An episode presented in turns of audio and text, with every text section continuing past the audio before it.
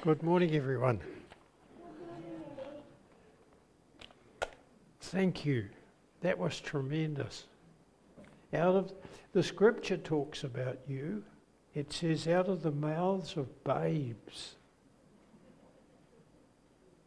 God gets special praise and pleasure hearing the little ones speaking His word. Thank you. Let's pray. Our Father, prepare our hearts, open our ears. Lord, this is your word. This is not man's word. This is your word. This is your message to us.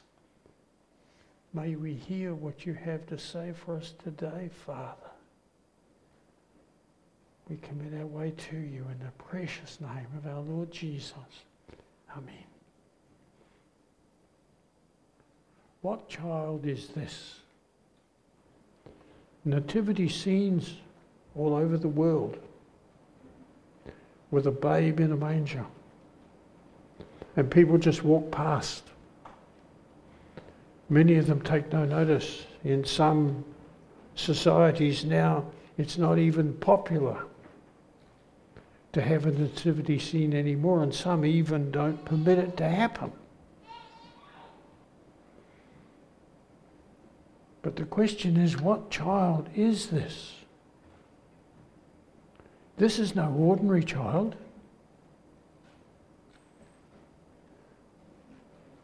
This is special.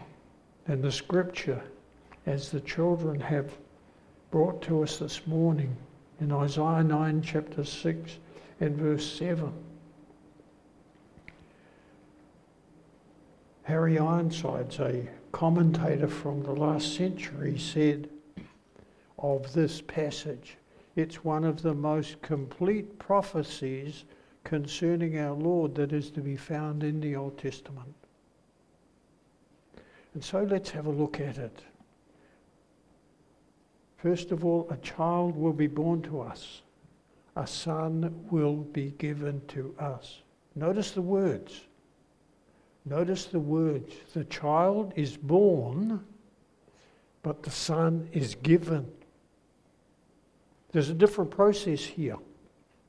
The child, as Calvin mentioned before, the child born was nurtured in the womb of a woman. But the Son came from the throne of the Father to occupy that womb. If you can understand that, you're God, because only He can understand that. Luke chapter 1, verse 35. The angel speaking to Mary. The Holy Spirit will come upon you, and the power of the Most High will overshadow you. And for that reason, the Holy Child shall be called the Son of God. Here we have humanity and deity clearly stated in one short statement. As a child, he was formed in his mother's womb. He was truly man, just like the rest of us in that sense. Physically, he was a man, born of a woman, born of a virgin. No man's sinful seed was involved in his conception. Why the virgin birth? What was so essential about the virgin birth? Salvation had to come from God. Man can't save himself. Full deity and full humanity had to be united in one person. For him to do all the will of God, which he declared that he did, there had to be full humanity and full deity in that one person. And true humanity is only possible without inherited sin. We let ourselves down all the time. We fail when we should succeed repeatedly. We go to the throne of grace for forgiveness. We receive that forgiveness and we go out and we sin again. But in this one, there was no inherited sin. As a son, he was the eternal Son of the Father. A son given. He was preeminently the gift of a God of love. He was, the, he was in the beginning with God, John read before. John 1 and 1. In the beginning was the Word, the Word was with God, and the Word was God. He was with God in the beginning. All things were made through him. He was not part of the fallen creation. He was above the creation. He was before the creation, and we'll look at that again a little later. And there were two words here that really struck me when I was looking at this, and those words are to us. To us this Son is given. To us, fallen sinners, with no right of appeal before God, to us, this great, was, this great gift was given. Should we not fall on our knees and praise Him? Should we not worship Him? What a Saviour, what a God, what a Lord. The government will be upon His shoulders. He is appointed to exercise supreme rule over all the universe. This is a remarkable prophecy. There's, there's a, um, a, a law for this, but I won't go into that. But this prophecy, in two short verses, goes from a manger in Bethlehem 2,000 years ago and goes all the way to a throne in heaven that will control everything. This is our God. How do we, puny man, ever think that we're going to tell God what to do? Isaiah 22, verse 22. I will place the key of the house of David on his shoulder. What he opens, no one can close. What he closes, no one can open. The key, the mark of office, the sign that he is entrusted with the chief authority of the government of heaven is upon the shoulders of this one. And he will be called he will have special names. And in the Hebrew, um, in Hebrew, to be called is the same as, or can be the same as, to be. So that we get Abraham, the father of the faithful. His name was changed to Abraham. He, he trusted God and he believed God and it was credited to him as righteousness. And now every person who believes God and has righteousness credited to him is a descendant of Abraham by faith. Abraham, the father of a multitude. Jacob, wrestling with God in the dark, saying, I will not let you go unless you bless me. And God says, Your name shall be Israel, because you wrestled with God and prevailed. You are now a prince with God. And Jacob, Israel, got up from that experience and he said, This is an awesome place. This is a place like no other. This is the house of God. Beth, house. El, God. Bethel, house of God. These names have specific meaning. And the names we will look at now have specific meaning.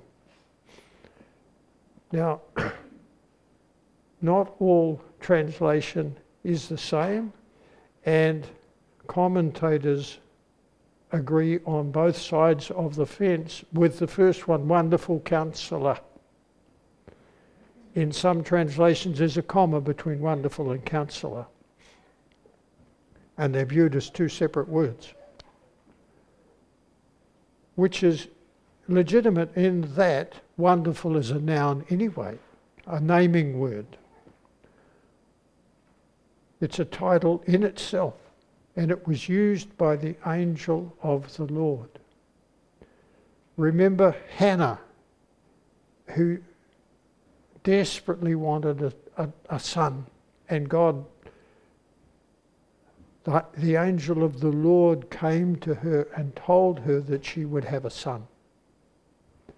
And the husband said to the angel of the Lord, What is your name? So that when your words come to pass, we may honor you. But the angel of the Lord said to him, Why do you ask my name, seeing it is wonderful? It is secret. It is mysterious. It's not something that you can understand. In Revelation 19 and 12, we have this confirmed in that he has a name written on him which no one knows except himself. And in Matthew 11 27, the Lord Jesus himself said, No one knows the Son except the Father. We know about him. We have come to know him to some extent as our Lord and our Saviour, and the degree to which we submit to Him is the degree to which we begin to know Him. But only the Father knows Him intimately. And His name is wonderful because He is wonderful. And He is the counselor. As a counselor, he's wonderful. As the eternal word, he's the revealer of his Father's mind and heart and will.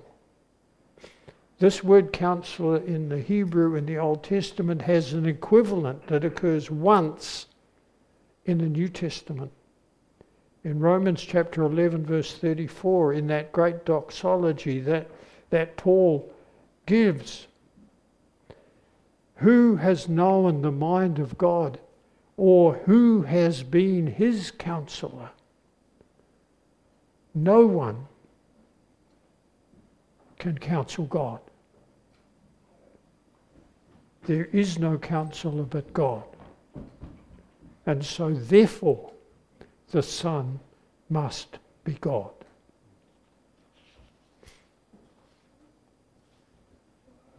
Not just God, but mighty God.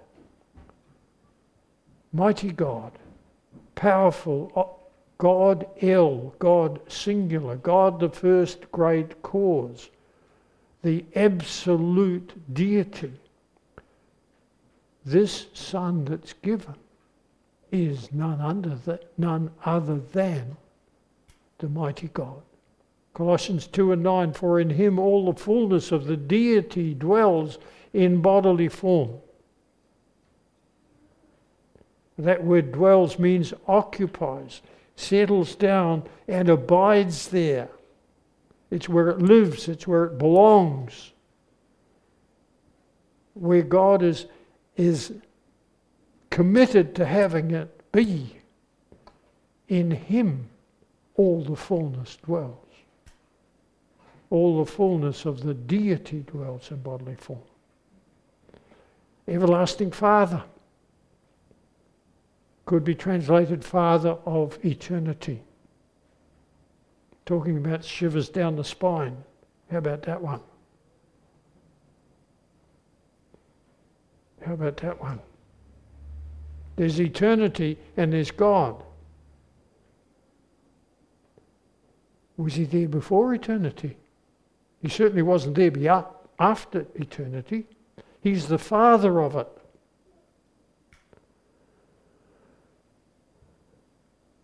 There's another Hebrew custom where he who possesses a thing is called the father of it. As Messiah, his rule and reign is eternal. Once again, the Lord Jesus, Matthew 28 18, at the Great Commission, he said, All authority has been given to me in heaven and on earth. All authority. And in the Greek language, that word all means every single thing without any exception. It's not a case of later on, oh, I forgot about that, or I didn't mention this. That all means everything. All authority has been given to me in heaven and on earth.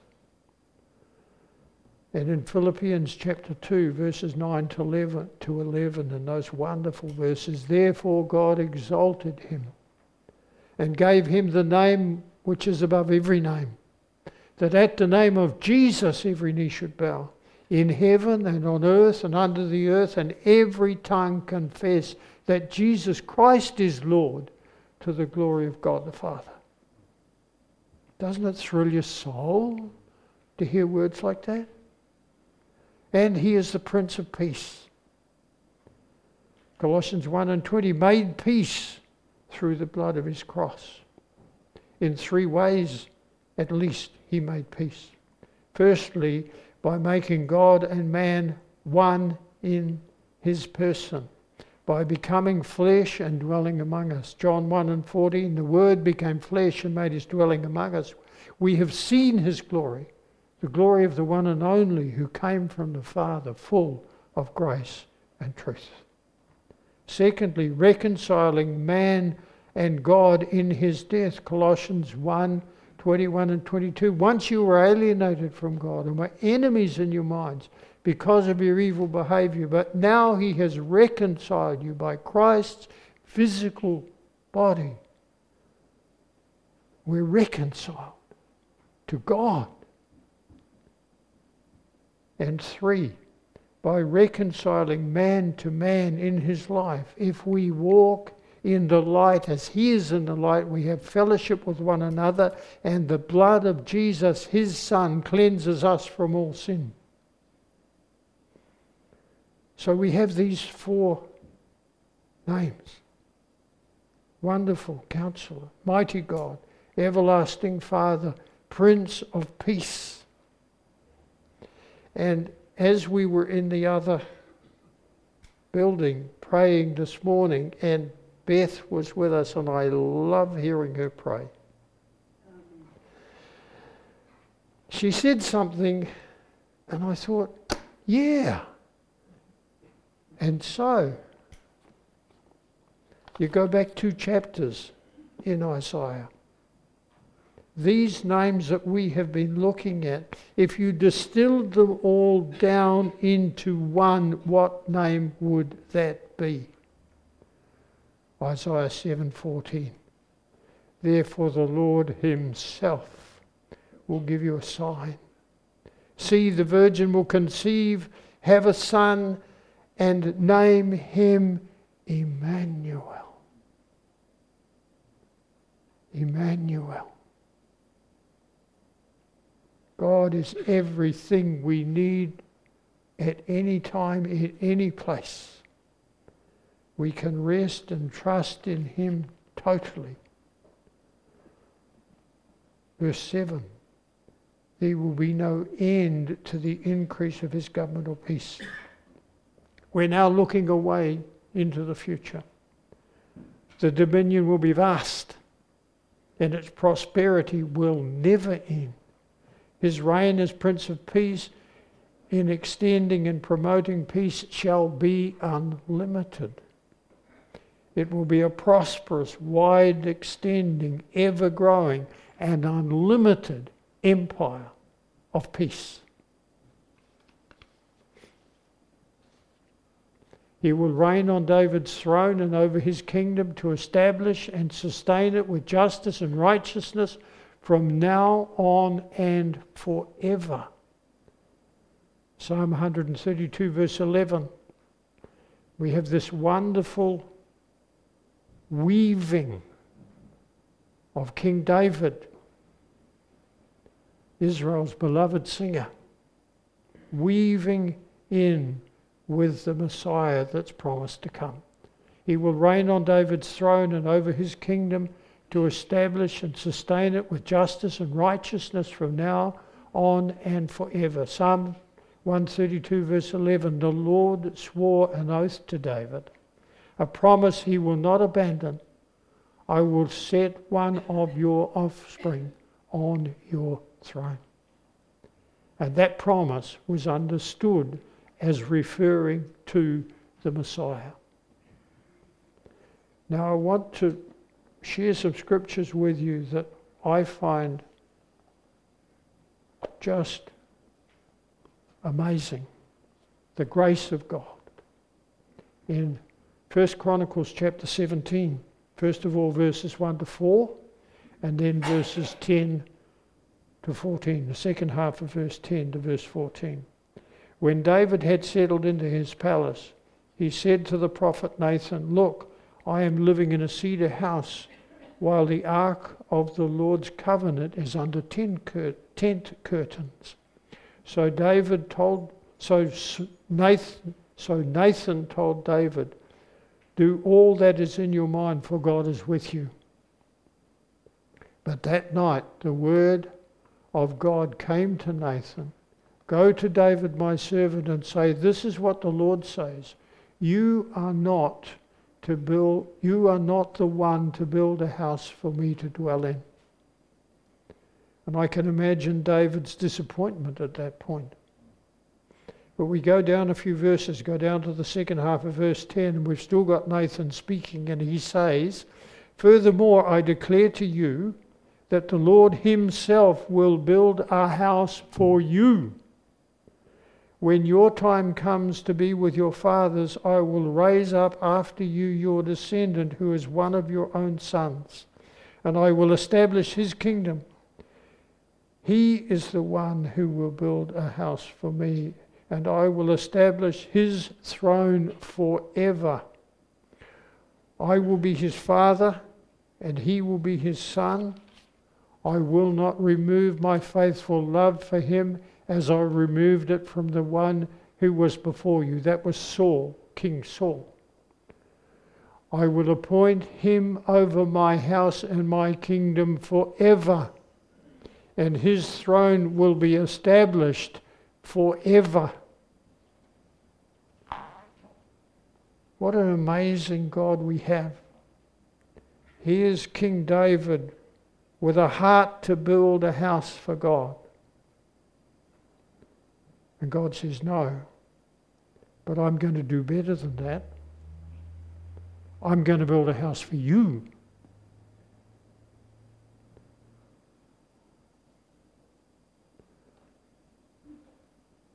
So, what grace?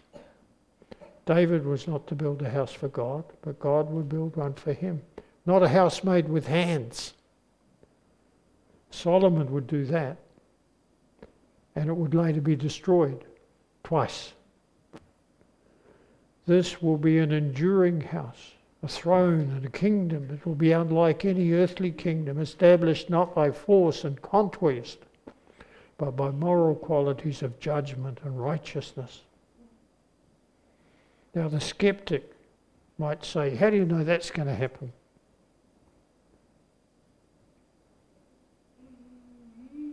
But Toby read, The zeal of the Lord, and in my translation, the zeal of the Lord of armies will accomplish this.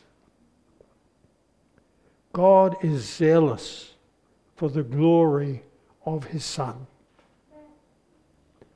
God saw him hanging on that cross.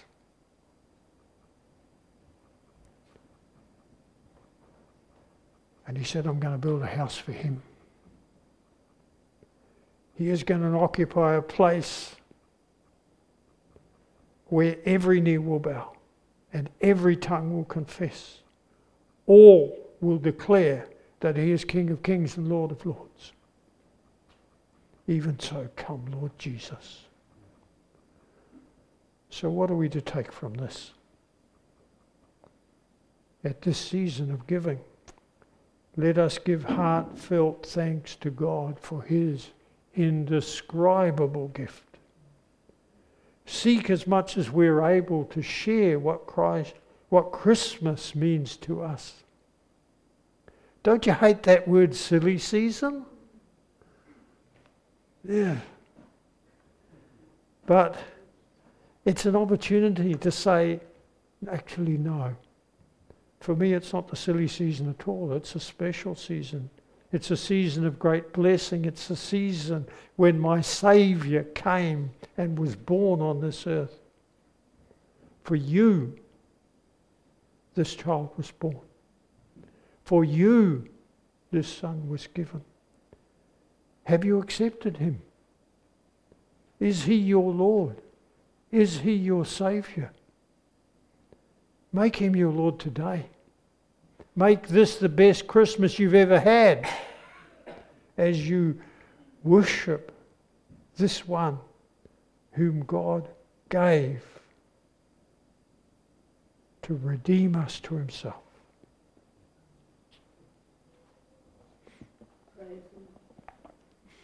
Thanks, Beth.